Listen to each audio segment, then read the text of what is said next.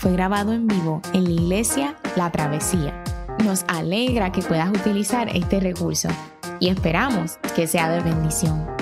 Queremos que sepas que nuestra más profunda convicción que no importando cuán útil sea esta grabación, nunca podrá sustituir la experiencia de pertenecer a una iglesia local. Sería un placer tenerte junto a nosotros en la travesía, pero de no poder ser así, nos gustaría ayudarte a encontrar una congregación donde puedas pertenecer y servir. Una vez más, nos alegra que puedas utilizar este recurso.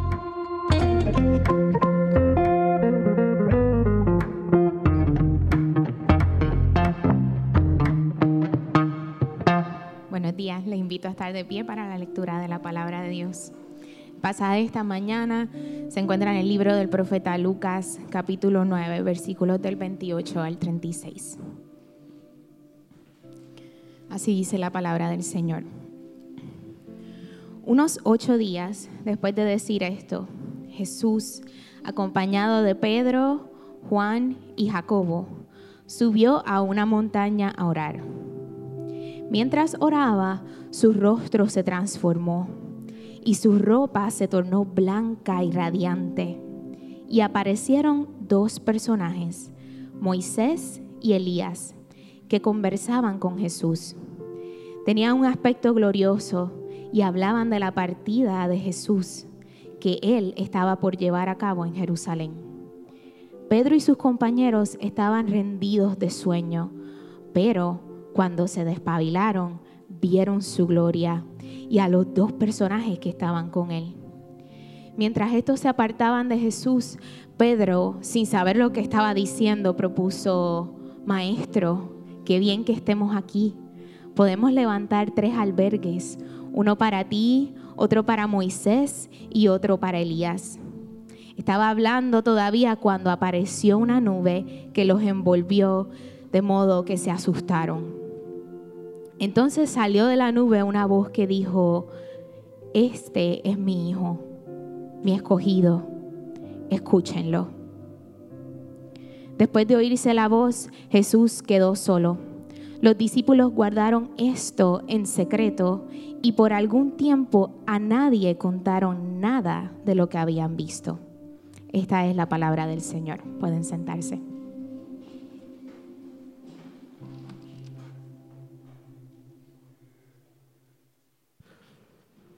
Dios les bendiga a todos, que la paz del Señor sea con cada uno de ustedes. Es un placer inmenso poder una vez más estar aquí reunidos y nada, compartir la palabra del Señor con ustedes. Hoy es un día esencialmente especial. Este, hace prácticamente cinco años, casi seis, llegué aquí a predicar por primera vez por invitación de Jules Martínez que era mi profesor de seminario, o había sido mi profesor de seminario. De ahí tuve una muy buena conversación con un hombre intenso y soñador como Ronnie García y culminé enrollado en los planes de Ronnie. Terminé aquí trabajando como, como, como parte del staff, en aquel momento como interno, y empezamos uno de los procesos más importantes en mi vida este, en febrero, esa jornada de alguna manera se cerró con la bendición de la ordenación y específicamente con la oportunidad en semanas pasadas de, de dar las primeras clases de membresía para la Iglesia Comunión en Caguas. Lo que implica es que dentro de unas semanas tendremos a los primeros miembros de Iglesia Comunión. Así que glorificamos a Dios por eso, lo que significa de alguna manera es que ese cerco de alguna forma pues se cierra y, esencialmente como parte de las rotaciones de predicación que he estado por este tiempo ayudando, está en mi última predicación como parte de esa rotación, ya que tengo una iglesia que va a exigir mi presencia este, o está exigiendo mi presencia a tiempo completo. Así que es bueno, y se cierra esa etapa. Así que esta es la última, así que vamos a zumbar todos los cañones hoy. Ah. Lucas capítulo 9 es un capítulo sumamente importante Es un capítulo tal vez climático en la narración, en la narración de Lucas. Y una de las razones de lo climático de este pasaje en Lucas es que trata de responder inmediatamente la pregunta del asunto identitario. ¿Quién es Jesús? Al principio hemos visto en todas las narraciones de Lucas un sentido de, asombro por aquellos que siguen a Jesús. Pero ya en el capítulo 9 el asombro comienza a convertirse en la urgencia responder exactamente a esa pregunta. Tres personas van a tratar de responder a eso. Una, comenzando el capítulo 9, es nada más y nada menos que Herodes. Herodes está asustado por quién es Jesús. La gente está diciendo que probablemente es Juan el Bautista que resucitó y esas son malas noticias para Herodes. Él le había dado muerte a Juan el Bautista. Por lo tanto, él está seguro y consciente de que no es el profeta que estremecía a las poblaciones de Palestina. Pero si es alguien distinto, ¿quién será él? Empieza a escuchar los rumores de un Mesías que está caminando y él sabe que eso significa la llegada de un rey. Por lo tanto, en el inicio del capítulo 9, Herodes quiere conocer, quiere saber quién es Jesús.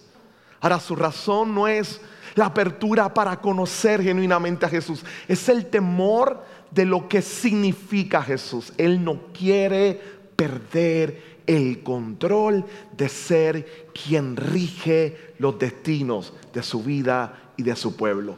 Y si Jesús es quien la gente dice que es, su poder está en peligro.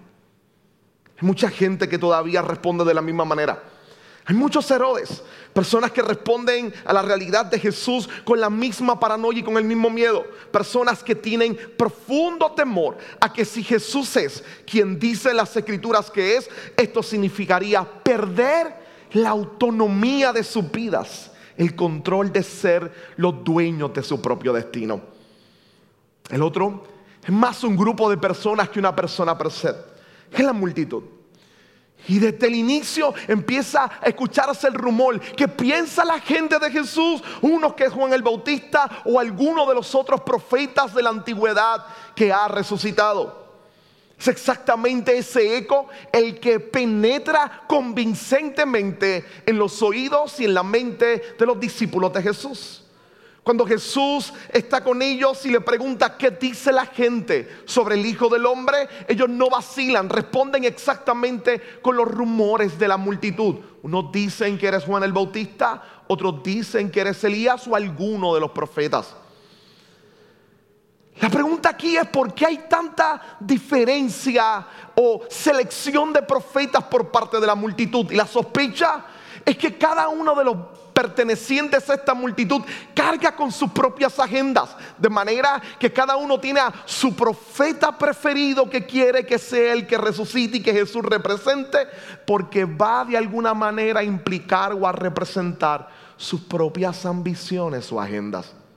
Hoy en día hay mucha gente exactamente así la manera de entender a Jesús está cargada. Ellos quieren arreglar, ellos quieren sujetar, ellos quieren moldear a Jesús a sus propias agendas. Que Jesús sea quien ellos quieren que sea. La verdad de lo que nos enseñará el Evangelio es que Jesús quiere hacer exactamente lo opuesto Tú y yo no podemos moldear a Jesús a nuestras agendas. Jesús desea moldearnos a nosotros a la voluntad de Dios. El tercero es Pedro. Pedro es aquel que por medio de una revelación del cielo responde acertadamente. ¿Quién dicen ustedes que soy yo? Le pregunta a Jesús. Tú eres Cristo, el Hijo de Dios. Tú eres el Cristo de Dios en Lucas. Ahora, rápido nos damos cuenta que Pedro, a pesar de que ha contestado bien, está lejos de entender lo que eso significa. Él está lejos de comprender lo que realmente implica que Jesús sea el Cristo de Dios. Él tiene problemas con la cruz. Él no ha entendido muy bien. En el pasaje de hoy se nos suma una cuarta voz Y esa es la voz que es central en todo este pasaje. Hay una cuarta voz al coro de voces que responde, ¿quién es Jesús? Y es la voz del Padre Celestial. Y es exactamente el tema de mi sermón hoy, la respuesta del Padre. ¿Quién es Jesús? Este es mi Hijo. Sí, este es mi Hijo. Solo Él, solo Jesús, solo Jesús. Comencemos con lo primero que va a presentarnos y lo primero que este pasaje nos va a presentar sobre Jesús es cómo su gloria se revela. Y ese es mi primer punto, cómo su gloria se revela. Escucha esto, Michael era un adolescente en los suburbios de California para los 1960. Como cualquier otro adolescente, experimentaba la tentación de las pandillas y de las malas amistades. Esto se le unía a que el apellido Cooper era reconocido en su barrio. Su papá había sido un distinguido oficial de la Cruz Roja y deportista de la comunidad. Para la Segunda Guerra Mundial se había ido de voluntario al frente francés como paramédico y rescatista de la Cruz Roja. Michael tenía pocos recuerdos de él y detestaba que le hablaran de lo bueno que era su padre. Él no lo había visto y se sentía abandonado por él. Un cálido verano de 1965, su madre trató de hacer algo para sacarlo de la tentación de las pandillas en los suburbios y en la ciudad de California. Lo llevó a Francia de vacaciones. La ciudad estaba paralizada por las protestas estudiantiles, por lo que un tráfico inmenso los detuvo desde el aeropuerto hasta el hotel donde se hospedarían. Llegaron de noche, colocaron rápido sus maletas y la mamá de Michael tenía su agenda preparada. Tomó a su hijo y decidió llevarlo a un lugar en la plaza de París. Allí de noche observó un pequeño rincón, iluminado más que cualquier otro rincón en la plaza. Michael recuerda que la luz era tan fuerte que le lastimaba los ojos. La luz apuntaba a un retrato el retrato de un tal Khalil Cooper. Su mamá con lágrimas en los ojos le decía, ese es tu padre. Lo veía diferente a todas las fotos que observaba en la sala de su casa.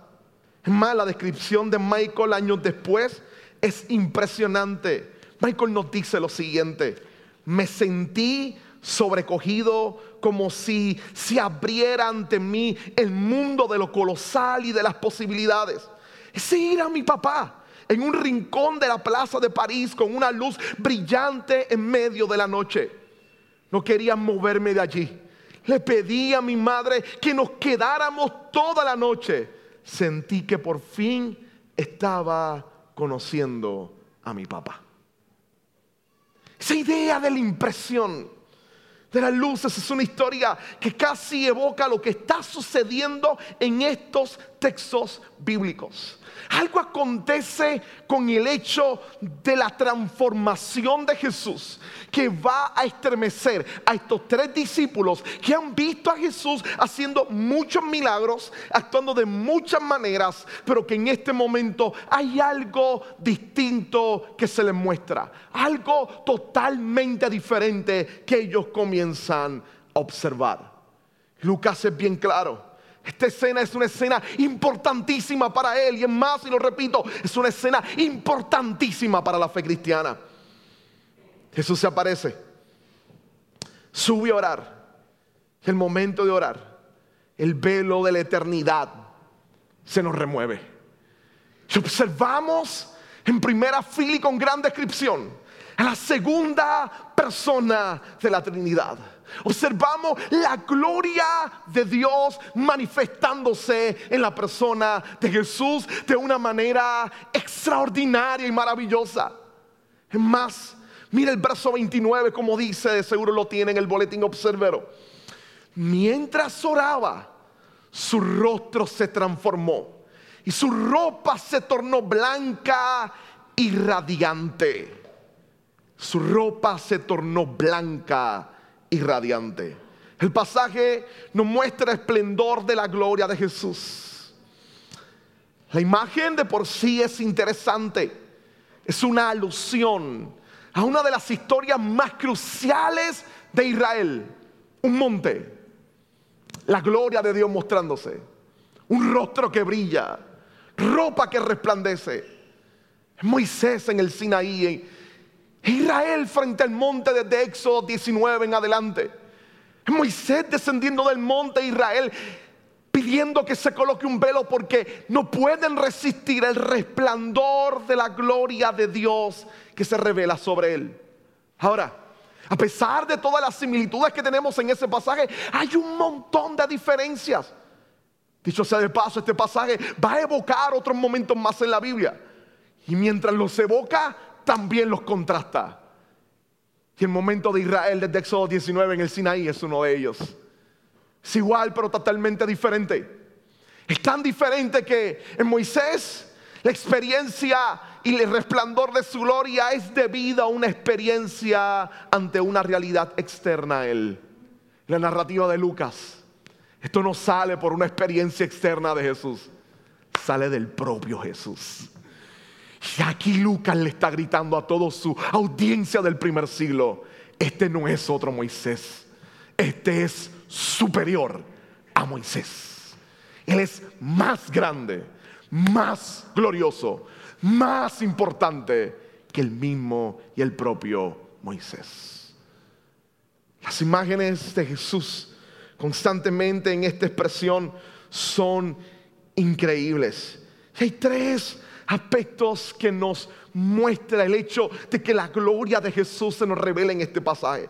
Tres partes de lo importante o del anuncio de esa gloria revelarnos. Lo primero que nos dice, este revelar de la gloria de Jesús es que estamos ante alguien que es más que un simple ser humano. Jesús es más que un ser humano. Sí, la voz lo va a confirmar en la escena ya mismo. Y lo vamos a ver, la voz del Padre va a decir, este es mi hijo. ¿Por qué este es importante? Porque no es suficiente que Pedro reconociera que Jesús era el Cristo, el Mesías, en el primer siglo, en el tiempo de Jesús. Decir que alguien era el Mesías no significaba decir que era divino. Es más, la manera de entender el Mesías es que era alguien humano usado por Dios. Pero en el mismo capítulo, inmediatamente, lo que nos están gritando los evangelios es, no, Él no es un simple humano. Estamos ante un Mesías que excede la capacidad de la comprensión humana. Estamos ante el misterio de Dios hecho hombre, de Dios encarnado, de Dios hecho humano y aquí llegando a nuestro barrio en la tierra para hacer su obra maravillosa. Jesús emanando en esplendor y en gloria, mostrando su grandeza al estilo de las epifanías o las revelaciones o apariciones de Dios en el Antiguo Testamento.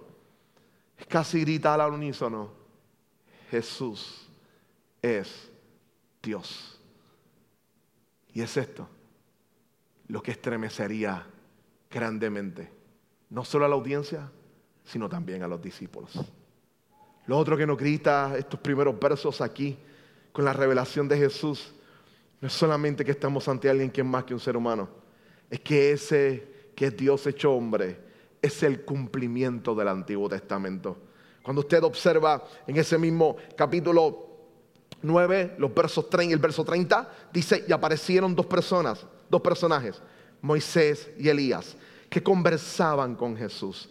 Moisés y Elías tal vez sean dos de las figuras más cruciales e importantes del Antiguo Testamento. Moisés es aquel que fue el recipiente de la ley, aquel que Dios le reveló la ley para el pueblo, por lo tanto es prácticamente el dador humano de la ley. Dios se la comunicó a Moisés y Moisés se convierte en el mediador al pueblo, es el que imparte y le comunica la ley de Dios. Elías es conocido como el padre del profetismo de Israel. Es el padre de todo el movimiento de profetas. Por lo tanto, tenemos aquí al gran profeta y al intermediario de la ley, los dos, la ley y los profetas, comunicándonos a quien toda la escritura procura revelar, a Jesucristo. Ley y profeta anunciando a Jesús presentándonos a Jesús como el cumplimiento, como aquel que llena todas las esperanzas de Israel y de la humanidad. Jesús es quien cumple la ley y los profetas en él. Pero no solamente es más que un ser humano, el Hijo de Dios.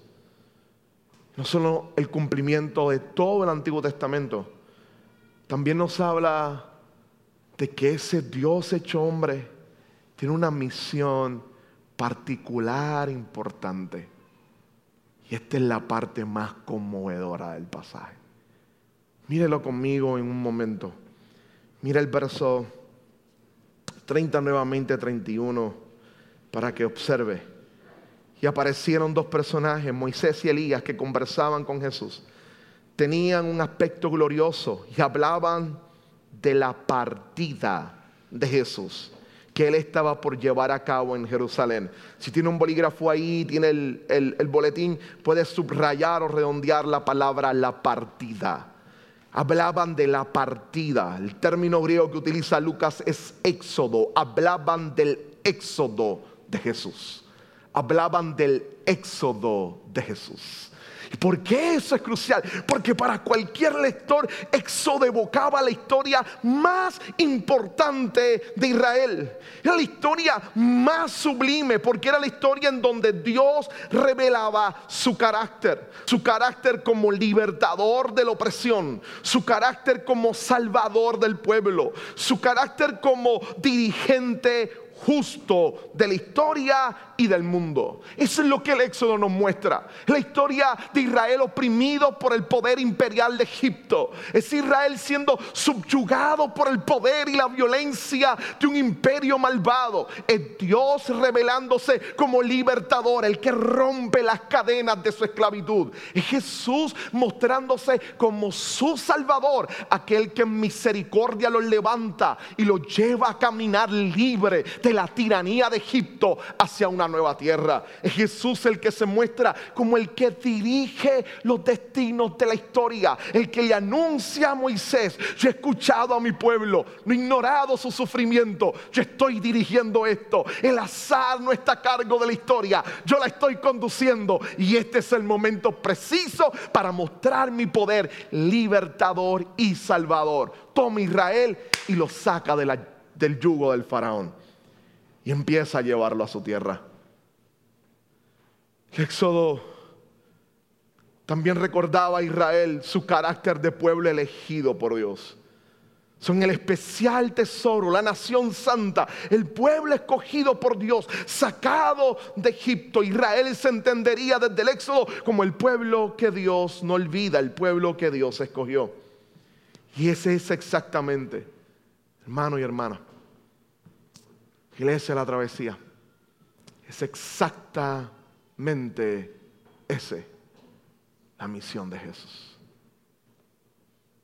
Él desea hacer un nuevo y más sublime éxodo. Pero este éxodo es más glorioso y extraordinario. Este éxodo es mucho más glorioso.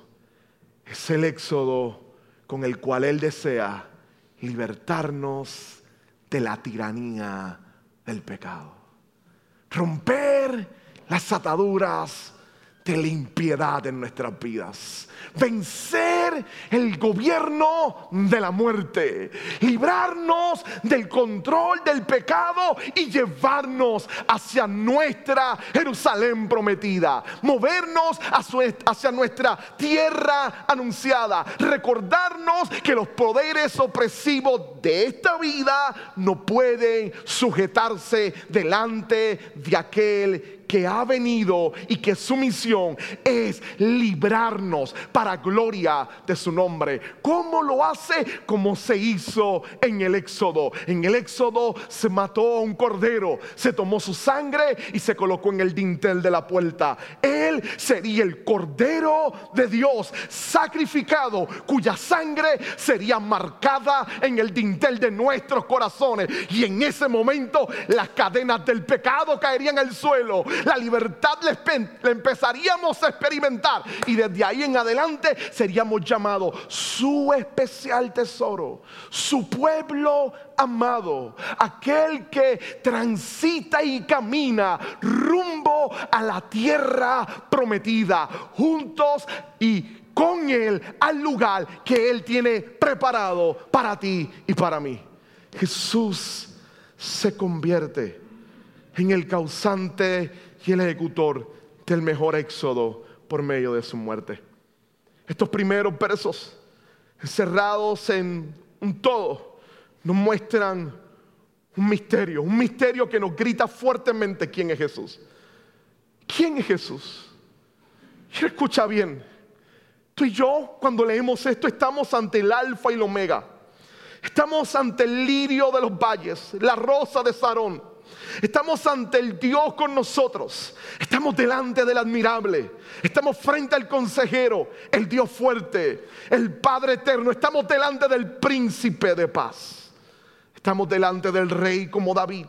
Estamos enfrente del Hijo del Hombre. Pero es aquí donde nos grita el texto la grandeza de Jesús. Esa alfa y omega, ese lirio de los valles, esa rosa de Sarón, ese príncipe de paz, ese consejero, ese Dios fuerte, ese admirable, es Dios con nosotros. Es Dios con nosotros. Él se ha hecho un hombre. Es el creador unido a sus criaturas por medio del misterio de la encarnación. Es exactamente lo que el Catecismo Menor de Westminster, en su pregunta número 27, nos dice. ¿En qué consistió la humillación de Cristo? Responde, escucha bien, la humillación de Cristo consistió en haber nacido y esto en una baja condición, sujeto a la ley, sufriendo las miserias de esta vida, la ira de Dios y la muerte maldita de la cruz. La encarnación. La encarnación.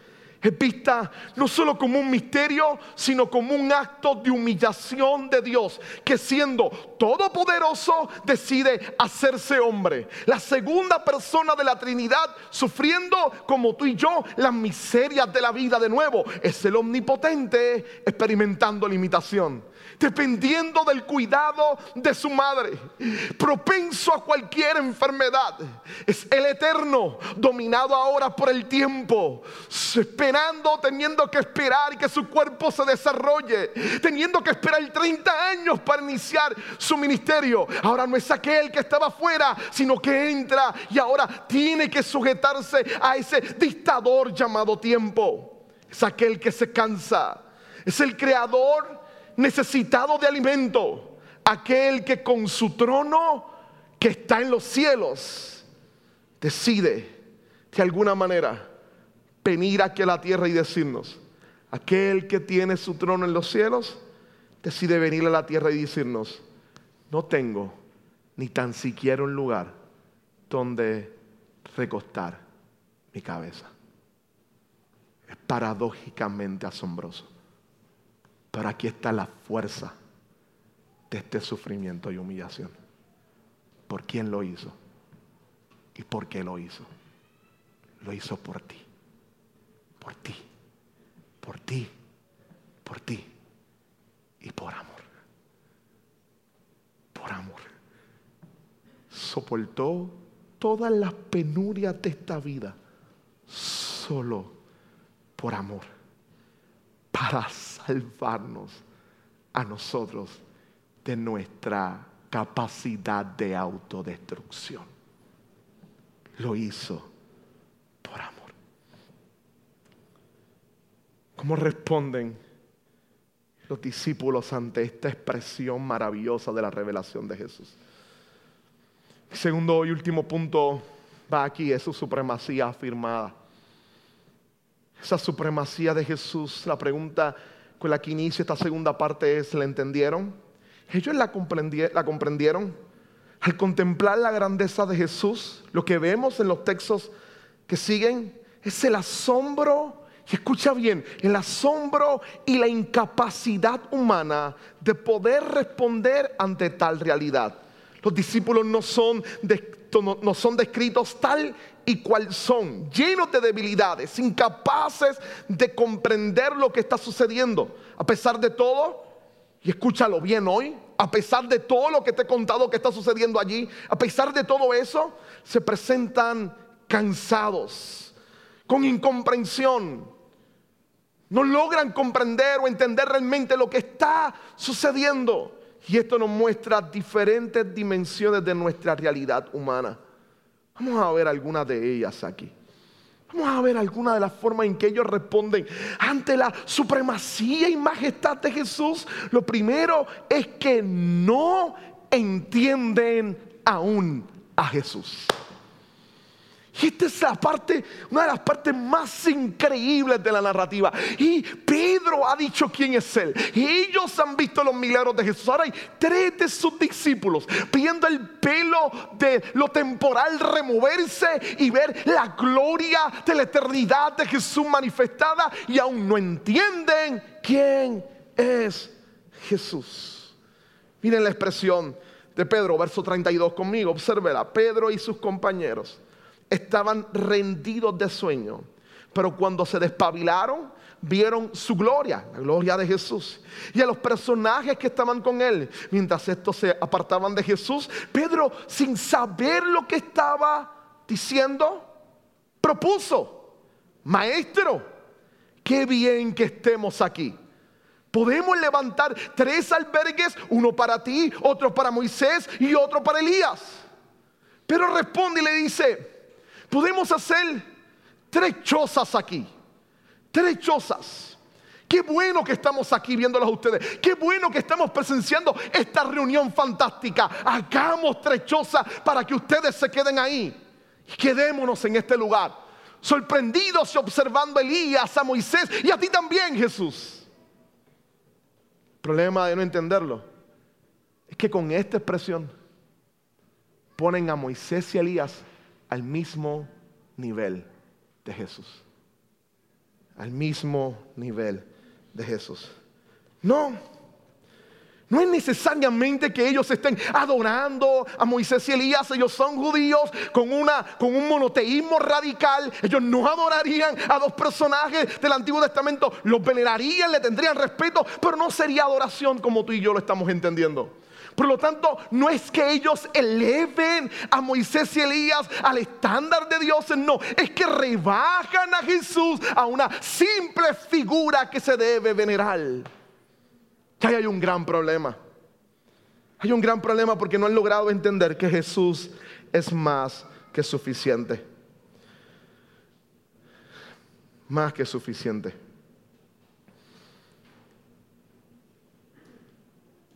Les voy a decir algo hoy. Tú y yo tenemos esa misma lucha constante. Igual a la Jesús a algo más. Sí. Tú y yo tal vez como ellos estamos convencidos de la grandeza de, de Jesús. Estamos convencidos de lo especial que Jesús es. Estamos dispuestos a reconocer la grandeza de Él, pero si examinamos cuidadosamente nuestro cristianismo, nos daremos cuenta que nuestra propia confesión de fe cristiana se basa en la siguiente ecuación. Jesús más blanco. Llénalo. Jesús, ¿qué es cristianismo? Jesús más mi partido político. Jesús más mi ideología económica social.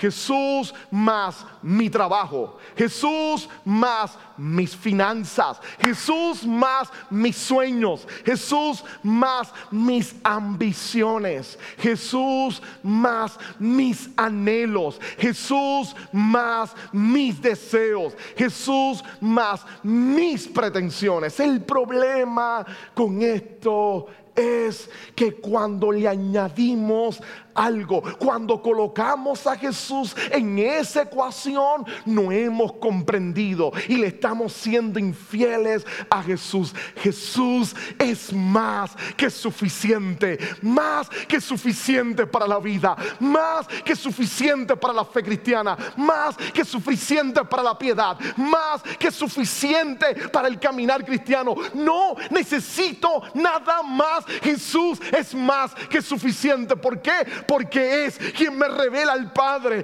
y quien me envía el Espíritu para que pueda entenderlo a Él. Toda la escritura está encargada en gritarnos, hacernos comprender quién es Jesús. La travesía, Jesús es más que suficiente para ti.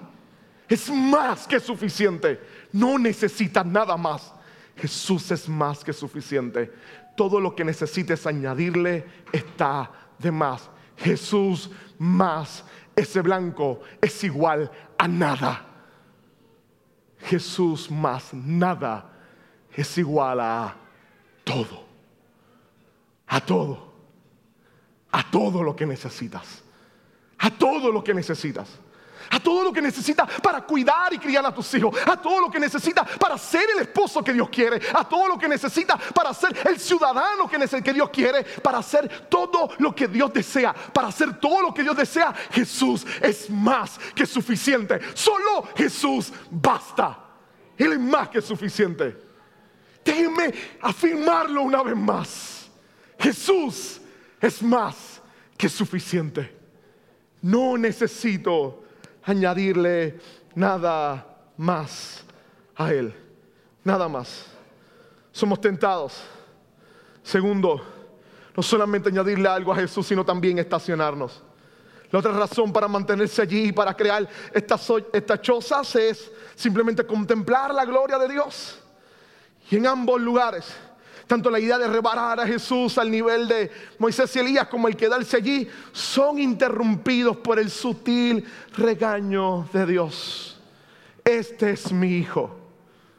Escúchenlo solamente a él. La imagen es extraordinaria porque mientras Pedro está viendo esto, Elías y Moisés se van desapareciendo del lado de Jesús.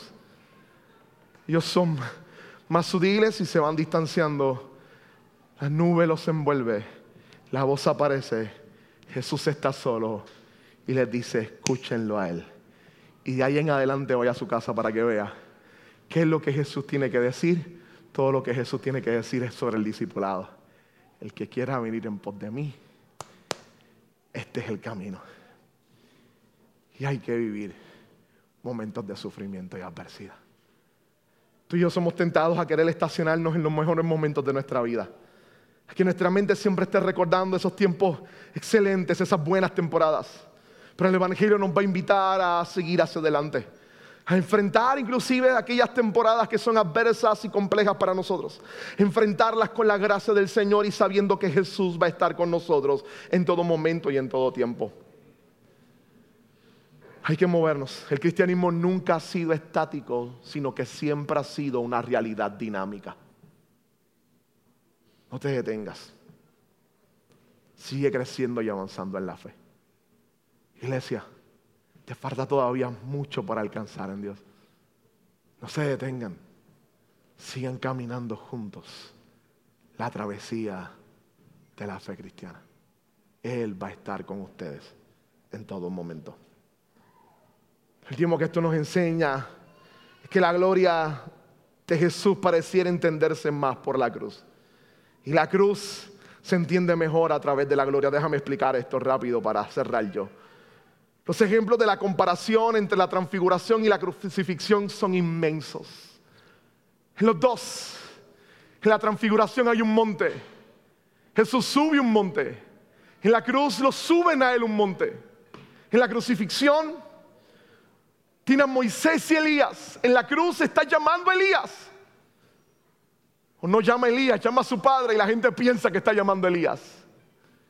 En la transfiguración su ropa resplandece como la luz en la cruz.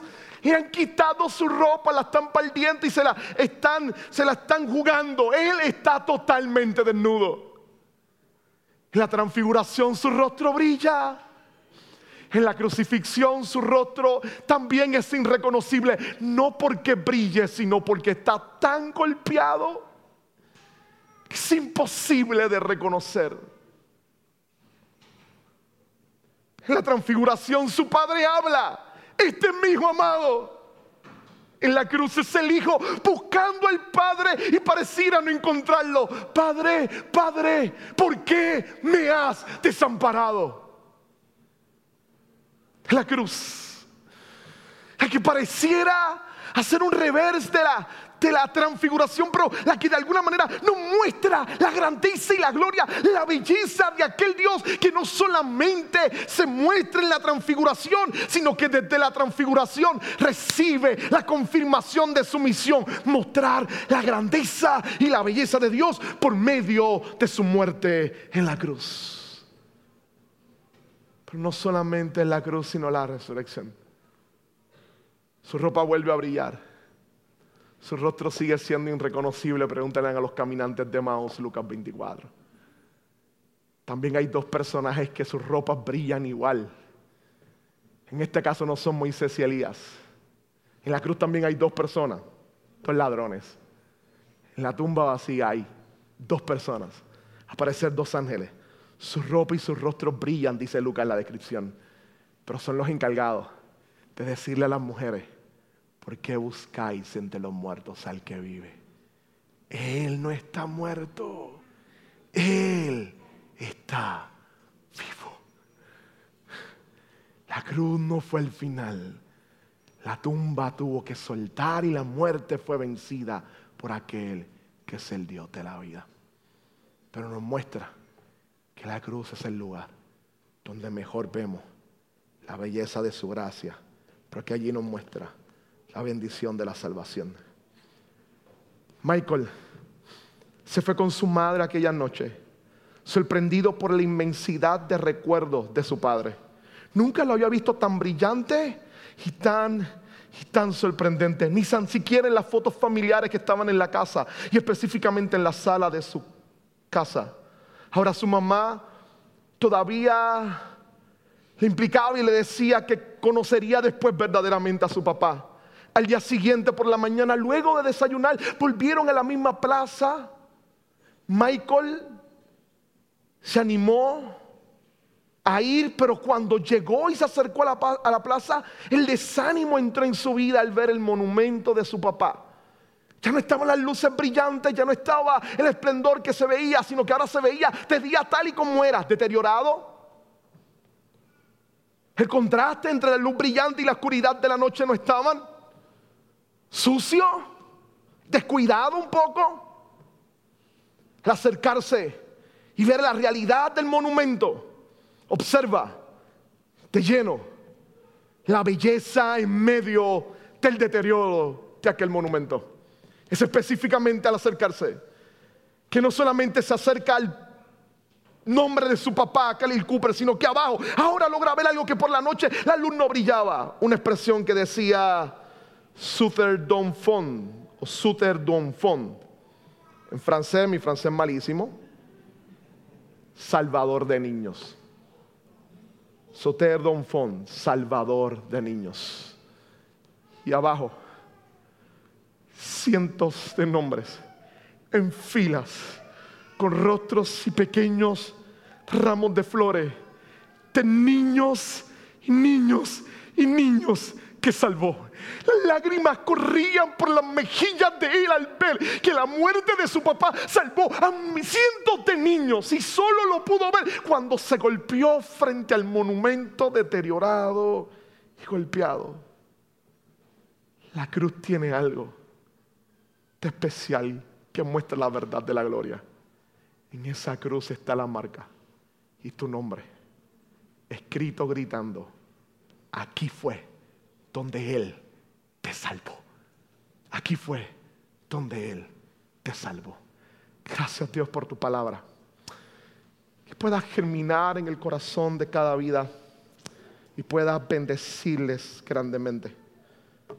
Gracias por tu evangelio y por Jesús, el Hijo de Dios, a quien debemos escuchar. Pongo todo en tus manos en el nombre de Jesús.